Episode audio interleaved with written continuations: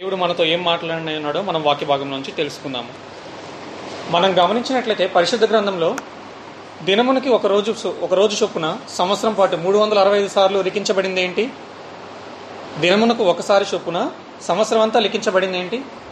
భయపడవద్దు అనే మాట మనం చూస్తున్నాం. అంటే మూడు వందల అరవై ఐదు రోజులు ఉంటే మూడు వందల అరవై ఐదు లేదంటే లీప్ ఇయర్ ఉన్నప్పుడు మూడు వందల అరవై ఆరు సార్లు కూడా పరిశుద్ధ గ్రంథంలో ఏ విధంగా ఉందంటే భయపడకండి. భయపడవద్దు భయపడవద్దు అని దేవుడు చెప్పాడు. దేవుడు భయపడవద్దు అని చెప్తూనే ఒకే ఒక విషయమే మనం భయపడాలని చెప్తున్నాడు కూడా. మనం మూడు వందల అరవై ఆరు మనం అనుకుంటున్నాము దేవుడు మనకు చెప్పాడు భయపడవద్దని సో మనం భయపడనక్కర్లేదు అనుకుంటున్నాం. కానీ ఒక్క విషయమే మాత్రం మనము భయపడాలంట. ఆ విషయాన్ని తెలుసుకునే ముందు ముందుగా దేవుడు మనల్ని ఎందుకు భయపడవద్దన్నాడో ఆ విషయం తెలుసుకొని తర్వాత దేవుడు ఏ విషయం అయితే భయపడమన్నాడో ఆ విషయాన్ని బట్టి మనం భయం కలిగి ఉంటాము మొదటిగా మనం చూసినట్లయితే దేని గురించి భయపడవద్దన్నాడు? లోకాన్ని చూసి కానీ లోకంలో ఉన్న మనుషుల్ని చూసి కానీ లేదంటే మన పరిస్థితుల్ని బట్టి కానీ లేదంటే మనం ఎదుర్కొన్నటువంటి సిచ్యువేషన్స్ని మనం ఎదుర్కొంటున్నటువంటి ఇబ్బందుల్ని కానీ కష్ట నష్టాలను బట్టి కానీ దేవుడు మనకు చెప్తున్నాడు మీరు భయపడాల్సిన అవసరం లేదు. ఎందుకు? ఎందుకు భయపడవద్దని చెప్తున్నాడంటే లోకాన్ని చూస్తూ ఉంటే మనకేం కలుగుతుంది? భయం కలుగుతుంది. ప్రభువును చూసినంతసేపు మనకేం వస్తుంది? ధైర్యం వస్తుంది. దేవునికి మోసే మొనపెడుతున్నాడు అయ్యా వెనకాల శత్రువులు ఉన్నారు ముందు సముద్రం ఉన్నది మేము ఎటు వెళ్ళాలో మాకు తెలియట్లేదు అన్నప్పుడు దేవుడు మోసతో ఏమన్నాడు? అవునా నిజంగానే అన్నాడా? లేదు కదా? దేవుడు ఏమన్నాడు ఎందుకు మొరపెడుతున్నావు? ముందుకు సాగిపో అని చెప్పేసి నీ కర్రని సముద్రం వైపు చాపమన్నప్పుడు అది రెండు పాయలుగా చీల్చబడింది. వారందరూ క్షేమముగా దేవుడు వారిని నడిపించిన మార్గం గుండా వాళ్ళు వేరేరు అంటే లోకాన్ని మనం చూస్తున్నంతసేపు కూడా మనలో భయం ఉంటుంది నిజమే. కానీ ప్రభు వైపు చూస్తూ మనం ముందుకు సాగిపోయినప్పుడు ప్రభు యొక్క ధైర్యాన్ని మనం పొందుకుంటాము. ప్రతి విషయంలో కూడా ధైర్యం కలిగి ముందుకు నడిపించబడతాము. కాబట్టి మనము జనాల్ని చూసి భయపడకూడదు మనుషుల్ని. కీర్తనల గ్రంథము పద్దెనిమిదో అధ్యాయము నలభై ఏడో వచనము. కీర్తనలు పద్దెనిమిది నలభై ఏడులో ఈ విధంగా రాయబడి ఉంటుంది. ఆయన నా నిమిత్తము ప్రతిదండన చేయి దేవుడు. జనములను నాకు లోపరచువాడు ఆయనే. చాలండి. ఎవరిని చూసి భయపడుతున్నాము? మనుషుల్ని చూసి భయపడుతున్నాము. దేవుడు అంటున్నాడు ఇక్కడ ఆ జనాల్ని నువ్వు ఎవరినైతే చూసి భయపడుతున్నావో నీవు నాకు మొర్ర పెట్టావంటే నీకెవ నువ్వు ఎవరి గురించి అయితే భయపడుతున్నావో వాళ్ళని నీకు లోపడేలాగా చేస్తాన్నాడు. మీన్ ఎటువంటి గొప్ప కృప ఇచ్చాడండు? నీవు నువ్వు పనిచేస్తున్న చోట నీ అధికారిని బట్టి భయపడుతున్నావేమో. లేదంటే నాకు ఈ దినము నేను సంఘానికి వెళ్ళాలనుకుంటున్నాను కానీ నన్ను వెళ్ళనివ్వట్లేదు. లేదంటే నేను ఒక గంట పర్మిషన్ తీసుకుని ముందుగా సన్నిధికి వెళ్ళాలని అనుకుంటుంటే నాకు రావట్లే రావడానికి పర్మిషన్ ఇవ్వట్లేదు అనుకుంటున్నావేమో. దేవుడు చెప్తున్నాడు నీవు నాకు ప్రార్థించినట్లయితే నీవు నాకు మొర్రపెట్టినట్లయితే నేను ఆ జనాలను నీకు లోపరుస్తాను అంటున్నాడు. ఎంత గొప్ప వాగ్దానం అండి నిజంగా? మనం పనిచేస్తున్న ప్రతి చోట ఇప్పుడు నేను కూడా అనుభవిస్తున్నది ఇదే. కానీ ఏ ఎప్పుడు కూడా మనం ఈ విధంగా ప్రార్థన చేయలేదు. దేవా జనమంతా నీదే కదా ఈ భూదిగంతముల సొత్తంతా కూడా ఆయనదేనంట. మరి జనాలను నీకు లోపరచాలి అంటే నీవు దేవుడిని ముందుగా అడగడం నేర్చుకోవాలి. దేవా జనాలను లోపరిచే శక్తి నీకు ఉంది నా అధికారిని మార్చండి. నా అధికారి మనసును కదిలించండి అని మనం ప్రార్థించిస్తే దేవుడు తప్పక ఆ మనిషిని మారుస్తాడు. అదేవిధంగా మనం ఎందుకని భయపడకూడదంటే దేవుడు మన పక్షం నుండి మనకు ఎదురవుతున్నటువంటి ప్రతి సమస్యలో కూడా మన పక్షాన ఆయన యుద్ధం చేస్తున్నాడు. ఎంత గొప్ప ధన్యత కదా? నాకన్నా బలవంతుడైన ఒక వ్యక్తి వస్తే నేనైతే పక్కన చూసుకుంటే ఇంకెవరున్నారా? నాకన్నా బలంగా అనుకుంటాను. కానీ ప్రభువే నా పక్కన ఉన్నప్పుడు ప్రభువే నా పక్షముకు యుద్ధం చేసినప్పుడు తప్పక విజయం అందే కదా? ఇప్పుడు ఎగ్జామ్స్ బాగా చదువుతున్న వ్యక్తి ఉన్నాడు ఒక అతను. ఫస్ట్ క్లాస్ ఖచ్చితంగా వస్తుంది. ఎగ్జామ్ పెట్టినా పెట్టకపోయినా తనకి షూరిటీ ఏంటంటే ఖచ్చితంగా పాస్ అవుతానని. అదేవిధంగా దేవుడు నా పక్షాన ఉంటే నేను పాస్ అవుతానా ఫెయిల్ అవుతానా నేను ఆలోచించనక్కర్లేదు. తప్పకుండా విజయం మనదే. హలేలుగా విక్టరీని దేవుడు మనకు దయచేయాలని ఆశపడుతున్నాడు. కానీ మనం ఎంతవరకు దేవుడిని ప్రార్థన చేయగలుగుతున్నాము మనం లోకాన్ని చూసే భయపడుతూ ఉంటే దేవునికి ఏ విధంగా మొరపెట్టగలం? అదేవిధంగా మనం చూసినట్లయితే యశా గ్రంథము నలభై ఒకటో అధ్యాయము పది పదమూడు వచనాలు. యశా గ్రంథము నలభై ఒకటో అధ్యాయము పది పదమూడు వచనాలు చూద్దాము. నీవు నా దాసుడవనియు. నేను నిన్ను ఉపేక్షింపక. నేను నిన్ను ఉపేక్షింపక. ఏర్పరచుకుంటున్నాను ఏర్పరచుకుంటుననియు నేను నీతో చెప్పి ఉన్నాను నీకు తోడై ఉన్నాను భయపడకుము. నేను నీ దేవుడనై ఉన్నాను దిగులు పడకుము. నేను నేను నిన్ను బలపరుతును నీకు సహాయం చేయవాడను నేనే. నీకు సహాయము చేయువాడను నేనే. నీతి అను నా దక్షిణ హస్తముతో. నిన్ను ఆదుకుందును పదమూడవ వచనం కూడా. నీ దేవుడనైన యెహోవా నాకు నేను. భయపడకుము. నేను నీకు సహాయం చేసేదనని చెప్పుచు నేను నీకు సహాయము చేసేదనని చెప్పుచు. నీ కుడి చేతిని పట్టుకొనుచున్నాను. చాలండి. ఇప్పుడు మనం చదివిన లేఖన భాగాల్లోంచి దేవుడు చెప్తున్నాడు భయపడవద్దు భయపడవద్దు. ఎందుకని భయపడద్దు? నేను నీ దేవుణ్ణై ఉన్నాను. నిన్ను ఏర్పరచుకున్న వాడిని నేనే. నీవు నా సొత్తుగా ఉన్నావు. నేను నిన్ను బలపరుస్తాను నీకు తోడై ఉంటాను నీకు సహాయం చేస్తాను. ఎవరు ఆదరించలేనప్పుడు నాకు మొరపెట్టు నేను ఆదుకుంటాను. నీ కుడి చేతిని పట్టుకుని నేను నీకు తోడుగా ఉంటానని చెప్తున్నాడు. ఎంత గొప్ప మాటలు రచించారండి నిజంగా. అంటే మనం ఎటువంటి కష్ట సమయాల గుండా వెళ్తున్నప్పుడు దేవా నా చెయ్యి నిజంగా నువ్వు పట్టుకుని నడిపిస్తావంటే దేవుడు చెప్తున్నాడు నీ కుడి చేతిని పట్టుకుని నేను నడిపిస్తానే అంటున్నాడు. ఏది ఎడం చేతిని పట్టుకుంటున్నాను అన్నాడా కుడి చేతిని పట్టుకుని నేను నడిపిస్తాను పద. దేవా ఇంటర్వ్యూకి వెళ్తున్నాను నాకు కొంచెం భయంగా ఉంది. ఆ ఇంటర్వ్యూని ఫేస్ చేయలేనేమో. చదువు అయితే నువ్వు ఇచ్చిన జ్ఞానం ఉంది కానీ ఆ ఇంటర్వ్యూలో అధికారులు కొంచెం వేసే ప్రశ్నలకి నేను సమాధానం చెప్పలేకపోతున్నాను అంటే దేవుడు ఈ దినమున మనతో చెప్తున్నమాట నీ కుడి చేయి పట్టుకుని నేను నీతో కూడా వస్తాను ఆ ఉద్యోగం నీకు ఇస్తుందా రాదా నేను చూద్దాం అంటున్నాడు. సమస్తాన్ని సృష్టించిన దేవుడే నీతో కలిసి ఇంటర్వ్యూ దాకా వచ్చేసి నిన్ను ఆ క్షణంలో ఆ ప్రాంతంలో అక్కడ ఉంచుతానంటున్నాడు. ఎదుటి వ్యక్తి అడిగే ప్రశ్నలకి సమాధానం చెప్పకుండా ఉండగలమా మరి? సలోమానుకు ఉన్నటువంటి జ్ఞానం ఎటువంటిదంట? షీబాదేశ ప్రాణి వచ్చి ఎన్నో చిక్కులతో కూడిన ప్రశ్నలు వేస్తే చాలా సులువుగా చెప్పేశాడంట. ఎంత? చాలా సులువుగా చెప్పేశాడంట. మనమైతే ఆలోచించడానికి కొంత సమయం అడిగి లేదంటే ఒక రెండు దినాలు గడువు మూడు దినాలు గడువు అడిగి దేవునికి ప్రార్థన చేసుకుని ఆ ఆ తర్వాత మనం సమాధానం చెప్తాం. కానీ దేవుడు ఎంత జ్ఞానాన్ని దయచేశాడంటే ప్రశ్న వేసిన వెంటనే సమాధానం చెప్పేయగలిగాడంట సలోమాను. మరి అటువంటి జ్ఞానాన్ని దయచేసింది కూడా ఆయనే. మళ్ళా అదేవిధంగా యహోశివ గ్రంథము మొదటి అధ్యాయం ఆరో వచనంలో కూడా ఈ మాటలే మనకు కనపడుతుండేయండి యహోశివ గ్రంథము మొదటి అధ్యాయము ఆరో వచనము.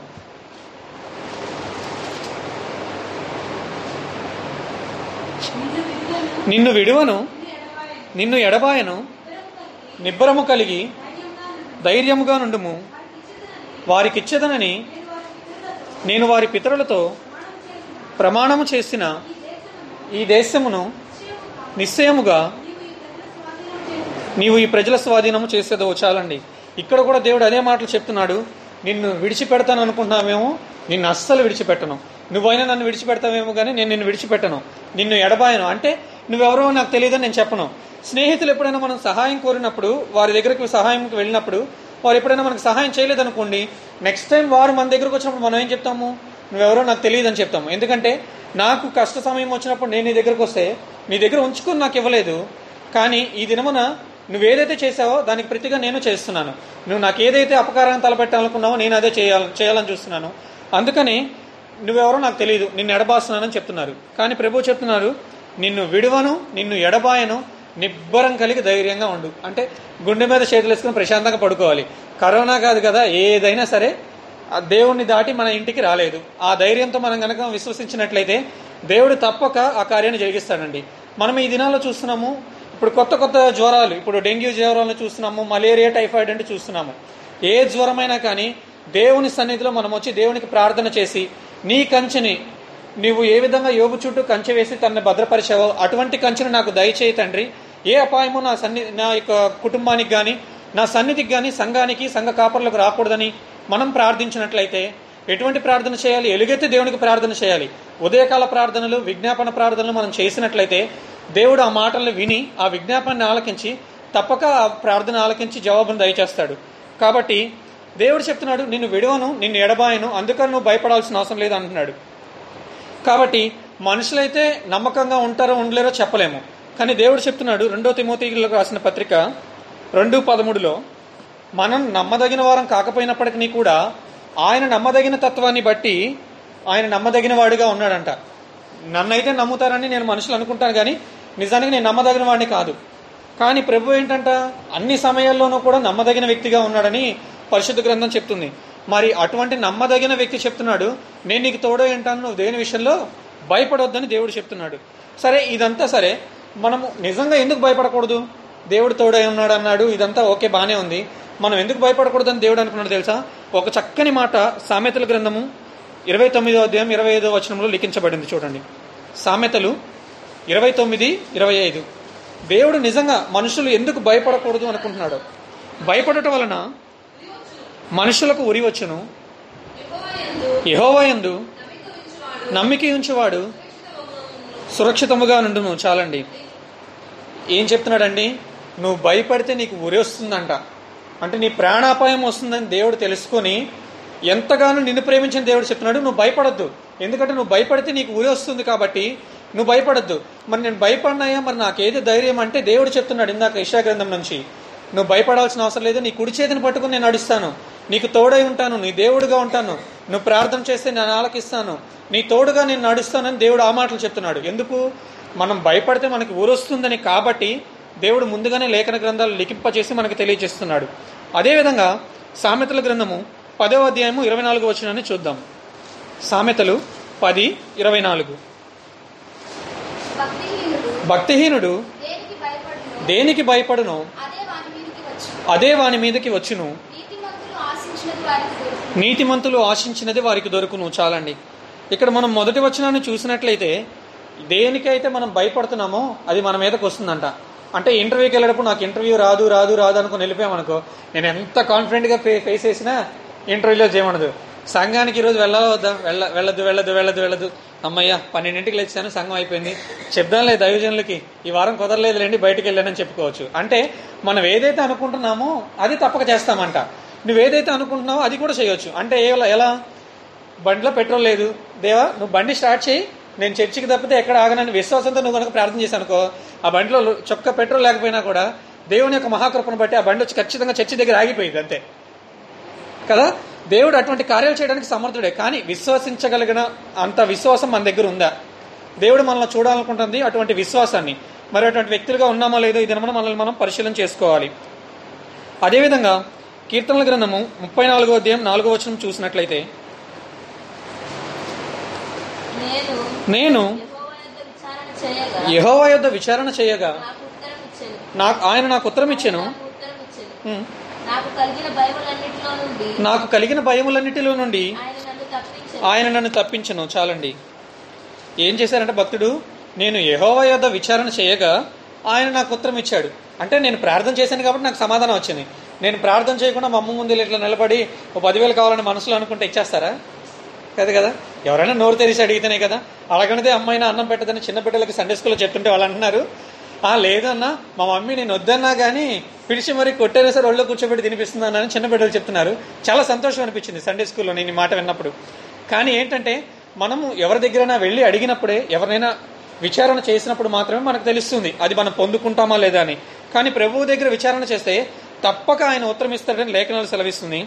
అదేవిధంగా మనకు కలిగిన భయాలన్నిటిలో నుండి ఆయన మనల్ని విడిపిస్తాడంట. అది ఎటువంటి భయం అయిండొచ్చు ఉద్యోగం వస్తుందో లేదో ప్రమోషన్ ఉంటుందో లేదో లేదంటే ఈ ఉద్యోగంలో స్థిరపడతానో లేదో వివాహం అవుతుందో లేదో ఈ సంవత్సరంలో లేదంటే కుటుంబంలో ఇన్ని సమస్యలు ఉన్నాయి మరి ఈ సమస్యలన్నిటి నుంచి దేవుడు ఎప్పుడు గట్టెక్కిస్తాడో? మా అమ్మగారిని ఎప్పుడు అడిగినా నేను ఈ ఇదే ఆఖరి సంవత్సరం అయ్యా ఈ సంవత్సరం తప్పులు తీరిపోతాయి అంటుంటారు. ఆ సంవత్సరం నేను రెండు వేల పదిహేడు నుంచి చూస్తున్నానండి. ఇది రెండు వేల ఇరవై ఒకటి. ప్రభు చిత్తం అయితే రెండు వేల ఇరవై ఒకటిలో అయిపోవాలని అనుకుంటున్నాను. కానీ రెండు వేల ఇరవై రెండు వరకు ఉందని నాకు తెలుసు. కానీ ప్రభు తన కార్యాలు ఏ విధంగా జరిగించగలడంటే ఆయన ఏదైనా కార్యం చేశాడంటే ఆ కార్యాన్ని తిప్పగలిగిన శక్తి ఎవరికి లేదు. అటువంటి గొప్ప అద్భుతమైన కార్యాలు దేవుడు చేయగలిగిన వాడు ఎడారిలో నదుల్ని ప్రవహింపజేస్తానంటున్నాడు. అరణ్యంలో మార్గం తెలియదు మనకి. ఎటు తప్పిపోతామో తెలియదు మొన్న రీసెంట్గా లాస్ట్ వీక్ వెళ్ళాను ఊరికి. ఏ ఏ ఏరియా గుండా వెళ్తే ఎటు వెళ్ళిపోతానో తెలియదు కానీ స్నేహితుడు ఉండబట్టి నన్ను సరైన మార్గంలో వాళ్ళ ఇంటికి తీసుకొచ్చాడు. కానీ ప్రభు చెప్తున్నాడు అరణ్యం కూడా నువ్వు వెళ్ళినా కానీ నేను నీకు మార్గాన్ని చూపించి నేను నీకు బయటకు తెప్పిస్తానన్నాడు. మరి అటువంటి దేవుణ్ణి కలిగి ఉన్న మనము ఎందుకు భయపడాలి? దేని గురించి భయపడాలి? దావిద భక్తుడే చెప్తున్నాడు నేను ఎవరి గురించి భయపడాలి? నేను మనుషుల గురించి ఎందుకు భయపడాలి? ఎందుకంటే ప్రభువే నాకు సహాయకుడై ఉండగా ప్రభువే సహాయం చేస్తానని చెప్తున్నాడు. ఇంకా యశా గ్రంథంలో చెప్పినట్టుగా ప్రభువు నా కుడి చేతిని పట్టుకొని నడిపిస్తానంటున్నాడు ప్రభువు నా పక్కనంటే ఎటువంటి అపవాది ఎటువంటి శత్రువులు వస్తే నాకేంటి ప్రభు చూసుకోగలడన్న నమ్మకంతో మనం ధైర్యంగా ముందుకెళ్ళిపోవాలి. సో ఇదంతా దేని విషయం అంటే ఇప్పుడు మనం తెలుసుకున్నదంతా దేని గురించి మనం భయపడకూడదని చూసాము మరి ప్రభు చెప్తున్నాడు వీటి గురించి భయపడద్దు కానీ ఒకే ఒక విషయమై మీరు భయపడాలని చెప్తున్నాడు. మన మూల అంశం ఈరోజు అదేనండి. మత్తైసు వార్త పదవ అధ్యాయము ఇరవై ఎనిమిదో వచ్చినము మత్తయి పది ఇరవై ఎనిమిది. మరియు ఆత్మను చంపనేరక మరియు ఆత్మను చంపనేరక దేహమునే చంపువారికి దేహమునే చంపువారికి భయపడుకుని కానీ భయపడకుడు గాని ఆత్మను దేహమును కూడా నరకములో నశింప చేయగలిగిన వాడికి మిక్కిలి భయపడు చాలండి. మనమంతా ఇందాక చెప్పాం కదా భయపడద్దు భయపడద్దని వాటికి భయపడుతున్నాం. అంటే మనుషులను చూసి ఓ భయపడిపోతున్నాం. దేవుడేమంటున్నాడు? నీ శరీరాన్ని దేహాన్ని చంపేటువంటి వ్యక్తికి నువ్వు భయపడాల్సిన అవసరం లేదు కానీ నీ ఆత్మని దేహాన్ని కూడా నరకంలో నశింపజేయగలిగిన శక్తి కలిగిన దేవునికి భయపడమని చెప్తున్నాడు. సింపుల్గా చెప్పాలంటే నీవు దేహాన్ని గురించే చూస్తున్నావు కానీ ఆత్మ ఉన్నదని ఒకటి గ్రహించు. నీకు ఆత్మ ఉందని నువ్వు గ్రహించినట్లయితే ఆత్మ కూడా నశింపగలిగిన తత్వం ఉందని గ్రహించి దేవుని యొద్ద వేడుకున్నట్లయితే దేవుని సహాయాన్ని కోరినట్లయితే దేవుడు నిన్ను నిత్యరాజ్యానికి వారసుడిగా చేస్తాడని ప్రభు చెప్తున్నాడు. మనం గమనించినట్లయితే దానియలు ముగ్గురు స్నేహితులు షడ్రకు మేషక్ అభ్యర్థిన గృహములు మనం చూసాము వారికి సంభవించినటువంటి మొట్టమొదటి అపాయం ఏంటంటే రాజు యొక్క ప్రతిమకు నమస్కరించమని చెప్పినప్పుడు వారు నమస్కరించమని కరాఖండికి చెప్పేశారు. గట్టిగా చెప్పేస్తున్నామయ్యా నేను మాత్రం నమస్కరించను. సజీవుడు అయిన దేవుడు ఉన్నాడు. ఆయన లేకపోతే సరే ఆలోచించవచ్చు కానీ నన్ను సృజించిన దేవుడు నాకు ఉన్నాడని తెలిసి ఉండగా నేను ఈ తప్ప ఎలా చేస్తాను? రాజా మేము మాత్రం నీ నమ్ నీ బంగారు ప్రతిమకు నమస్కరించమని చెప్పి చెప్పేశారు. మరి చెప్పినందుకు రాజుకి ఎంత కోపం వచ్చింది? ఒక రాజు ఎదుట నిలబడి రాజు చెప్పిన శాసనాన్ని మనం చేయకపోతే రాజుకి ఎంత కోపం రావాలి? ప్రైమ్ మినిస్టర్ నరేంద్ర మోడీ ఉన్నారు. ఆయన నన్ను పిలిచి నువ్వు ఈ పని చేయాలి చేయకపోతే నేను చంపేస్తాను అన్నారు అనుకోండి భయపడిపోయి ప్రాణం మీదకి వచ్చింది కాబట్టి సరే ముందు బ్రతుకు దేవుడా అనుకుంటూ బ్రతకాలి కాబట్టి నేను ఆ పని చేయడానికి సిద్ధపడతానేమో. కానీ వారి విశ్వాసం ఆ రోజుల్లోనే ఏ విధంగా ఉందంటే దేవుని యొక్క రక్షణని వారు ఏ విధంగా అనేకులకు తెలియపరిచారంటే నువ్వు మమ్మల్ని చంపేసినా పర్లేదు మేము మాత్రం రాజా నేను బంగారు ప్రతిమకు నమస్కరించాం మేము మాత్రం దేవుణ్ణి సేవిస్తామన్నారు. రాజు కోపం వచ్చింది. ఎప్పుడు మండుచున్న దానికన్నా ఏడంతలు వేడి చేశాడంట. ఎప్పుడు ఒక చిన్న కట్టెపుల్ల వేస్తే మండిపోయేది. ఈసారి ఏది వేసినా కానీ అసలు వేయకముందే ఆ కాలిపోతుందంట. ఆ కట్టెల్ని తీసుకొచ్చిన వాళ్ళు ఎలా కాలిపోతున్నారో అట్లాగే వారిని వేసే ఇద్దరు మనుషులు కూడా కాలిపోయారంట కానీ దేవుడు తన మహాకృపను చూపి వారి ముగ్గురికి అపాయం కానియకుండా చేశాడు. హలేలుయ అంటే వారు అనుకున్నారు దేహాన్ని చంపే నీకు భయపడితే నా ఆత్మ సంగతి ఏంటి? ఇక్కడ నన్ను నా దేహాన్ని చంపుకుంటున్నాను కాబట్టి సరే దేవా నీకు తెలుసు కాబట్టి నా నేనైతే ప్రాణాన్ని కోల్పోలేను కాబట్టి ఈ ఒక్కసారి క్షమించాయని నేను ముందుకు వెళ్ళొచ్చు. కానీ వాళ్ళు ఏం చేశారు? దేహాన్ని చంపే నేను నీకు భయపడను. నా దేహాన్ని ఆత్మని నశింపచేయగలిగిన దేవునికే భయపడతాను అని చెప్పి ధైర్యంగా వారు ముందుకు వెళ్ళగలిగారు. అలా వెళ్ళగలిగారు కాబట్టి వారు ఆ విధంగా ఆ రోజు చేశారు కాబట్టి ఆ దినముల్లో దేవుడు అంటే ఒకరు ఉన్నారని ఆ ప్రాంతంలో తెలియదు. కానీ వారి ద్వారా ఆ రక్షణ సువార్త దేవుడు వారి జీవితంలో చేసిన కార్యము ఆ లోకమందంతటా కూడా ప్రచారమైంది. దేవుడు నిన్ను నన్ను ఈ దినమున ఆ విధంగా ఉండాలనుకుంటున్నారు. కానీ నిజంగా ఎవరైనా టెర్రరిస్టులు ఐఎస్ఐఎస్ వాళ్ళు లోపలికి వచ్చి ప్రభువుని నా మీద చంపేస్తామంటే ఒకళ్ళు ఉంటారు ఇక్కడ? కదా? కానీ వాళ్ళు చంపుతారో లేదో తర్వాత సంగతి. కానీ వీళ్ళనైతే అగ్నిగుండంలో పడేస్తున్నారు. పడేసి దాకా వెళ్ళేటప్పటికైనా సరే వాళ్ళు మారు మనసు పొందొచ్చు కదా? లేదండి లేదండి నేను మారుతానండి అంటాం. కానీ ఐఎస్ఐఎస్ వాళ్ళు గన్ ఇక్కడ పెట్టగానే బ్రదర్ తప్పుకోండి నేను మీ పార్టీ బయటికి వెళ్ళి నిలబడతానంటాం. కదా? అంటే మన ప్రాణం దగ్గరికి వచ్చినప్పటికి ఆ విధంగా ఉన్నాం కానీ వారి ప్రాణాలను లెక్క చేయకుండా వారు నిలబడ్డారు కాబట్టి దేవుడు చెప్తున్నాడు కదా అదే ఎవరైతే తమ ప్రాణాలని రక్షించుకొని కోరుకుంటారో వారి ప్రాణాలు పోగొట్టుకుంటారంట.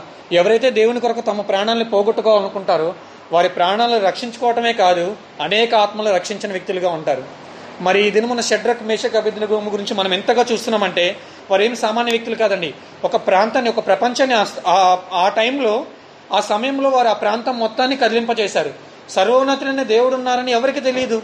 కానీ వారి ముగ్గురు జీవితాల ద్వారా దేవుడు అటువంటి గొప్ప కార్యాన్ని జరిగించారు. మరి ఈ దినమున నీవు నేను ఏ విధంగా ఉంటున్నాము? భయపడవలసిన వాటికి భయపడట్లేదు కానీ భయపడొద్దని చెప్పిన ప్రతిదానికి భయపడతాం. ఒక చిన్న పిల్లి వచ్చిందంటే భయపడిపోతాం. ఒక చిన్న బొద్దింకి వస్తే భయపడిపోతాం. పాము వస్తే భయపడిపోతాం. మరి కరోనా వస్తుందంటే భయపడిపోతున్నాం మరి దేవుడు అంటే దేవుని పట్ల భయం లేదు కానీ మిగతా దేవుడు సృజించిన సృష్టి మీద మాత్రం భయం. చెప్పలేనంత భయం. ఇంకా చెప్పాలంటే పాము వస్తుందంటే చాలు. కళ్ళు అయినా సరే లేచేసి అమ్మ ఒక పది నిమిషాలు ఇంకా. మ్యూజిక్ వింటూ ఉండడం లేదంటే కళ్ళు ఆర్పకుండా ఎట్లాగే చూస్తుండం లేదంటే దెయ్యం స్టోరీ ఏదైనా గుర్తొచ్చిందంటే ఎట్లా కూర్చుంటారు. మమ్మీ లేచి ఏమైందిరా అంటే లేదు లేదు దెయ్యం కాలు వచ్చింది. మీరు పడుకోండి అంటాం. అంటే ఆ విధంగా మనం భయపడుతున్నాం కానీ సర్వోన్నతులైన దేవుడు నీ కళ్ళలోకి వచ్చేసి నువ్వు ఇది చేయట్లేదు ఇది చేయను అనుకో. కళ్ళు కదా? నన్ను కాదు నన్ను కాదు. రేపు పొద్దున్న చూసుకుందాం దేవా. అంతే అయిపోయింది. పొద్దున్న లేపిస్తాం మన పని మనదే మళ్ళీ. అంటే దేవుడు ఏం చెప్తున్నాడు ఏది జ్ఞాపకం చేస్తున్నాడో దాన్ని విడిచిపెడుతున్నాము. దేవుడు దేని గురించి అయితే భయపడమని మనకు చెప్తున్నాడో అది విషయాన్ని మర్చిపోతున్నాం కానీ భయపడవద్దనే దానికి భయపడుతున్నాము. కానీ ఈ దినమున మనం ఆ విధంగా ఉండకూడదని ప్రభువు చెప్తున్నాడు. మరి వీరి ముగ్గురి గురించి ఒక చక్కని మాట యాకోబు పత్రిక నాలుగో అధ్యాయము పదిహేడవ వచనంలో రాయబడి ఉంది. యాకోబు నాలుగు పదిహేడు.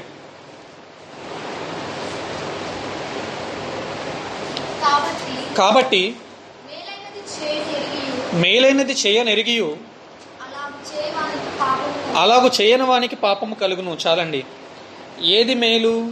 దేవుడు ఏదైనా చెప్తే అది చేయటం మనకి మేలు. దేవుడు నాకు భయపడండి అని చెప్పినప్పుడు దేవునికి భయపడడం మనకి మేలు. దేవునికి భయపడడం వల్ల మనకి వచ్చే లాభాలు ఏంటో సామెతల గ్రంథం అంతా బెనిఫిట్స్ అండి ఆ లాభాల గురించే ఉంటుంది మొత్తం. దేవునికి భయపడటం వల్ల జ్ఞానం వస్తుంది సంపద వస్తుందని సిరి సంపదలో ఘనత కలుగుతుందని దీర్ఘాయువు కలుగుతుందని అనేకమైన అంశాలు మనం చూస్తుంటాము. ఇదంతా దేనికి? మేలనేది ఎరిగి మనం దాన్ని చేస్తేనే. మేలనేది ఎరిగి కూడా దాన్ని మనం చేయలేదనుకోండి అది కూడా పాపమేనంట. ఇతరులకు నేను సహాయం చేయగలిగిన పొజిషన్లో ఉన్నాను అది వాళ్ళకి మేలుగా ఉంటుందని తెలిసినప్పుడు నేను సహాయం చేసే వ్యక్తిగా ఉండాలి. కానీ సహాయం చేయకుండా ఆ ఎందుకులే మనల్ని అడగలేదు కదా మన దాకా రాలేదు కదా అని జేబులు నేను ముడుచుకుని కూర్చున్నాను అనుకోండి లేదంటే ఇందాక సిస్టర్స్ ప్రార్థన చేశారు మన వాళ్ళు మరి కొర్రపాళ్ళలో సంఘం ఉంది మరి అది కట్టడానికి దేవుడు మరి ధన సహాయం చేయాలి దేవుడు గుప్పిళ్ళు విప్పాలి చేతుల్ని మనం విప్పి గనక మన దేవుని సన్నిధికి సహాయం చేస్తే దేవుడు మనల్ని ఆశీర్వదిస్తాడని మనం చెప్తున్నాము. మరి మేలు అనేది అది మనకు తెలుసు. మరి నిజంగా ఎంతమంది మేలు అనేది చేయడానికి గుప్పిళ్ళు విప్పుతున్నాము? మేలు అనేది చేయాలని తెలిసి కూడా చేయకపోయినా పాపమేనంట. డబ్బు నా దగ్గర విస్తారంగా ఉంది ఓ పది లక్షల బ్యాంక్ బ్యాలెన్స్. ఆ సంఘానికి కదా ఆ దేవుడు చూసుకుంటాడే అని నేను అనుకున్నాను అనుకో అది కూడా పాపమేనంటండి. అదేంటి నా కొరకు కూడా నేను ధనాన్ని కూర్చోకూడకూడదా నిజమే కూర్చుకోవాల్సిన అవసరం లేదు. ఎందుకంటే నువ్వు ఇక్కడ కూర్చుకుంటే అదంతా ధనాన్ని దొంగలు చిమ్మెట తుప్పు అన్ని తినేస్తాయి. కానీ పరలోకంలో ధనాన్ని ప్రభు దగ్గర నుంచి ఎవరు దొంగిలించలేరండి. కాబట్టి మేలు అనేది చేసే వ్యక్తులుగా మనం ఉండాలి. మరి దేవుడు మనల్ని ఎన్నిసార్లు భయ భయం ఉండండి భయపెడతాను అని చెప్పినా కానీ మనం భయపడట్లేదంట. కాబట్టి దేవుడు ఈ దినమున మనందరితో ఒక విషయం తెలియబడుతున్నాడు ద్వితీయోపదేశ కాండము ముప్పై ఒకటి పదమూడు.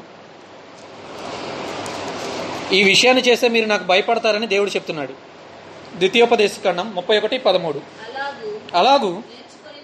నేర్చుకుని ఎడల దాని నిరుగని వారి సంతతి వారు దానిని ఎరగని వారి సంతతి వారు దానిని విని మీరు స్వాధీనపరుచుకున్నటకు యోర్దానును దేశమున మీరు దాటబోచిన దేశంలో మీరు బ్రతుకు దినములన్నీ దేవుడైన యహోవాకు భయపడట భయపడటం నేర్చుకుందరు.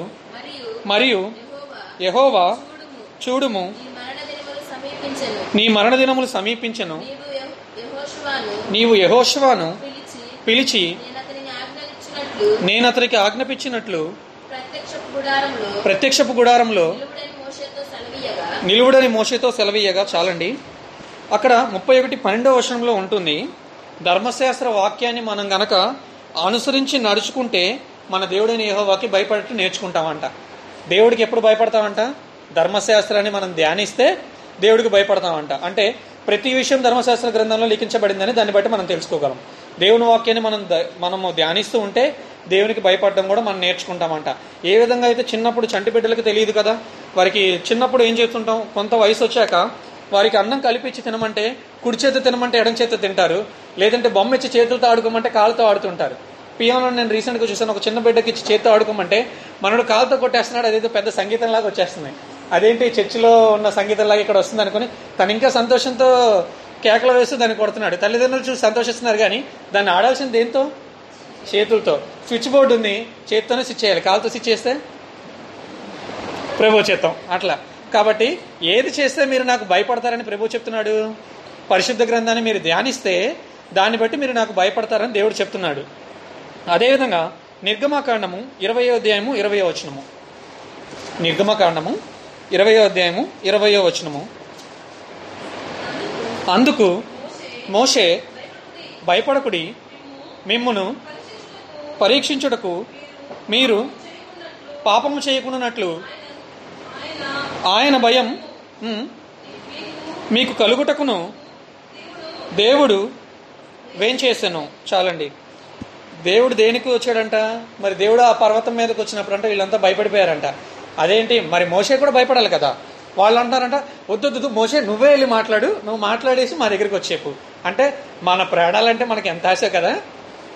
వాళ్ళు ఏమంటున్నారు వాళ్ళు అక్కడ ఆ విధంగా వాళ్ళు అన్నప్పుడు మోసే చెప్తున్నాడు మీరు భయపడి పాపం చేయకుండా నిమిత్తమే దేవుడు ఆ పర్వతం మీదకి దిగి వచ్చాడు అని జ్ఞాపకం చేస్తున్నాడు వాళ్ళకి. దేని గురించి అంట? మనం పాపం చేయకుండా నిమిత్తము దేవునికి భయపడు నిమిత్తము దేవుడు వచ్చాడంట. అంటే దేవునికి భయపడితే ఖచ్చితంగా పాపం చేయము. ఆ వాక్యాన్ని బట్టి అదే కదా మనకి అర్థము. అదేవిధంగా దేవుని వాక్యాన్ని అనుసరించి నడిస్తే తప్పకుండా మరి దేవుని అందులో భయభక్తులు కలిగి జీవించినట్లే కదా. కాబట్టి దేవుడు ఈ రెండు వాక్యాలు మనకు తెలియచెప్తున్నాడు మనము దేవుని ఎడల ఈ రెండు కార్యాలని మనం కనుక చేసినట్లయితే ఆ ఇతను దేవుని ఎందుకు భయభక్తులు కలిగిన బిడ్డ దేవునికి భయపడుతున్నాడు అని దేవుడి లెక్కలో అంటే మన న్యాయస్థానం ఏ విధంగా ఉంది? మంచి చేస్తే మంచి చేయాలి కీడు చేస్తే కీడు చేయాలని ఏ విధంగా ఉందో దేవుని పరిశుద్ధ ధర్మశాస్త్రం కూడా ఈ విధంగా ఉంది. ఈ రెండు కార్యాలు నువ్వు చేసినట్లయితే నీవు దేవునికి భయపడవాడు అని నాకు తెలుస్తుంది అని చెప్తున్నాడు. కాబట్టి ఇది మనం మనం జ్ఞాపకం చేసుకోవాలి. మరి ఈ లోకంలో మరి ఎంతో మందిని ఎదిరించి దేవుని కొరకు మనం నిలబడుతున్నాము. మరి మన మీదకి ఎటువంటి యుద్ధాలు కానీ ఆపదలు కానీ రావా? వస్తాయి. ఆ యుద్ధాలన్నీ వచ్చినా కానీ దేవుడు ఇది మనల్ని బలపరుస్తున్న మాట ఇర్మియా గ్రంథము మొదటి అధ్యాయము పంతొమ్మిదో వచనము. లోకమంతా నీకు విరోధంగా ఉందేమో. లోకస్తులందరూ నీకు విరోధంగా జీవిస్తున్నారేమో కానీ ఈ దినమున ప్రభు మనతో సెలవిస్తున్న మాట వారు నీతో యుద్ధము చేతురు కానీ వారు నీతో యుద్ధము చేతురు గాని నిన్ను విడిపించుటకు నేను నీకు తోడయ్యందున వారు నీపైన విజయం పొందజాలరు. ఆమెన్. ఇదే ఏహో వాకు చాలండి. ప్రభు చెప్తున్నాడు వస్తారు. యుద్ధాలు రావా ఆపదలు జరగవంటే అన్ని జరుగుతాయి. షడ్రక్ మిషక్ అభ్యర్థిని గోములను కూడా అగ్నిగుండం దాకా తీసుకువెళ్ళకుండా ఎవరు ఆపలేకపోయారు. కానీ జయం ఎవరిది? దేవుడు చెప్తున్నాడు నువ్వు ప్రతికూల పరిస్థితుల గుండా వెళ్ళవలసిన సమయం ఉంటుంది. కానీ దాన్ని అనుకూలంగా ఎప్పుడు మారుస్తాను? నువ్వు ప్రతికూలంగా ఉండా వెళ్ళగలిగినప్పుడు నువ్వు ఇష్టపడినప్పుడు మాత్రమే అనుకూలమైన స్థితిలోనికి నేను నిన్ను నడిపిస్తాను. అదేవిధంగా నీ శత్రువులు నీ మీదకు వస్తున్నారని ఓ భయపడిపోవటం కాదు కానీ దేవునికి ప్రార్థన చేయటం మనం అలవాటు చేసుకున్నట్లయితే దేవుడు చెప్తున్నాడు నేను నీకు తోడై ఉంటాను కాబట్టి ఎంతమంది నీ మీదకు వచ్చినా వారు నిన్నేమి చేయలేరు. ఎందుకంటే నేను నీకు తోడుగా ఉన్నాను. ఇది యహో వాక్కు అని దేవుడు చెప్తున్నాడు. మరి దావీదు జీవితంలో కూడా అదే విధంగా జరిగినట్లు మనం చూస్తున్నాము. ఎందరో శత్రువులు తన మీదకు చుట్టుముట్టు వచ్చినా అన్నాడు శుభ్రంగా నడోరేసుకుంటానే లైట్ ఆపేస్తాను ప్రశాంత పడుకుంటాను. ఎందుకు? దేవుడు నాకు తోడై ఉన్నాడు కాబట్టి సర్వోన్నతుడైన దేవుడు నాకు ఉంటే ఎంతమంది శత్రు సమూహం నన్ను చుట్టినా ఆవరించినా నాకేం భయం లేదు. ఎందుకంటే దేవుడు నా పక్షం నుండి వ్యాజ్యం ఆడతాడు యుద్ధంలో నాకు జయాన్నివ్వగలిగిన వాడు ఆయన కాబట్టి ఆయనపై నేను ఆనుకుంటున్నానని దావీదు భక్తుని జీవితం ఉంది. మరి దావీదు వల్లే మనం జీవించగలుగుతున్నామా లేదా? ఇది మనం మనం చూడాలి. అదేవిధంగా కీర్తనల గ్రంథము అరవై నాలుగవ అధ్యాయము తొమ్మిదవ వచనము. కీర్తనలు అరవై నాలుగు తొమ్మిది. మనుషులందరూ భయము కలిగి దేవుని కార్యములు తెలియజేయుదురు. ఆయన కార్యములు చక్కగా యోచించుకుందరు. చాలండి. మరి దేవుని భయం గనక మనకు కలిగి ఉంటే మనం ఏం చేస్తుంటామంట? దేవుడు చేసిన కార్యాలన్నీ తలపోసుకుంటామంట. అంటే ఏదైనా సమయంలో మనం కృంగి ఉండొచ్చు. ఏదైనా మనం లోక పరిస్థితుల్ని చూడకూడదు అనుకుంటాం కానీ ఒకటి రెండు మార్లు లోక పరిస్థితుల్ని బట్టి మనల్ని మనం కృషించిపోయి లేవలేనటువంటి స్థితిలో మనం పడిపోయి ఉండొచ్చు. కానీ ఎవరైతే దేవుని భయం కలిగిన వ్యక్తులై ఉంటారో వాళ్ళంట దేవుని కార్యాలను తలపోసుకుంటూ ఉంటారంట. అంటే ఇప్పుడు నేను కట్టలేనటువంటి స్థితిలో ఉన్నాను అప్పులు మరి. కానీ పది సంవత్సరాల క్రితం దేవుడు నా జీవితంలో ఎటువంటి కార్యం చేశాడు? నాకున్న అప్పులన్నింటినీ ఒకే సంవత్సరాలు అలా చిటికలో తీసివేశాడు ప్రభువు మరి. మరి అటువంటి కార్యం చేసిన దేవుణ్ణి ఉంచుకుని కూడా నేను ఇంతగా ఎందుకు భయపడాలి ఎందుకు బాధపడాలి అని చెప్పి దేవుడు చేసిన ప్రతి కార్యాన్ని తలపోసుకుంటూ కృంగిన స్థితి నుంచి దేవుడు వారిని లేవనెత్తునంతగా వీరే దేవుని మీద ధైర్యాన్ని పొందుకుని నిలబడగలుగుతున్నారు. ఇదంతా ఎప్పుడు జరుగుతుందంటే దేవుని యొక్క భయాన్ని మనం కలిగి ఉండటాన్ని బట్టి మాత్రమే. కాబట్టి ఈ దినమున ఆఖరిగా ఒక వచనాన్ని చూద్దాము. రెండవ దినవృత్తాంతాల గ్రంథము పంతొమ్మిది ఏడు. ఇది మనందరి జీవితంలో కలిగి ఉండాలని ప్రభు సెలవిస్తున్నాడు. రెండవ దినవృత్తాంతాల గ్రంథము పంతొమ్మిదవ అధ్యాయము ఏడవ వచనము.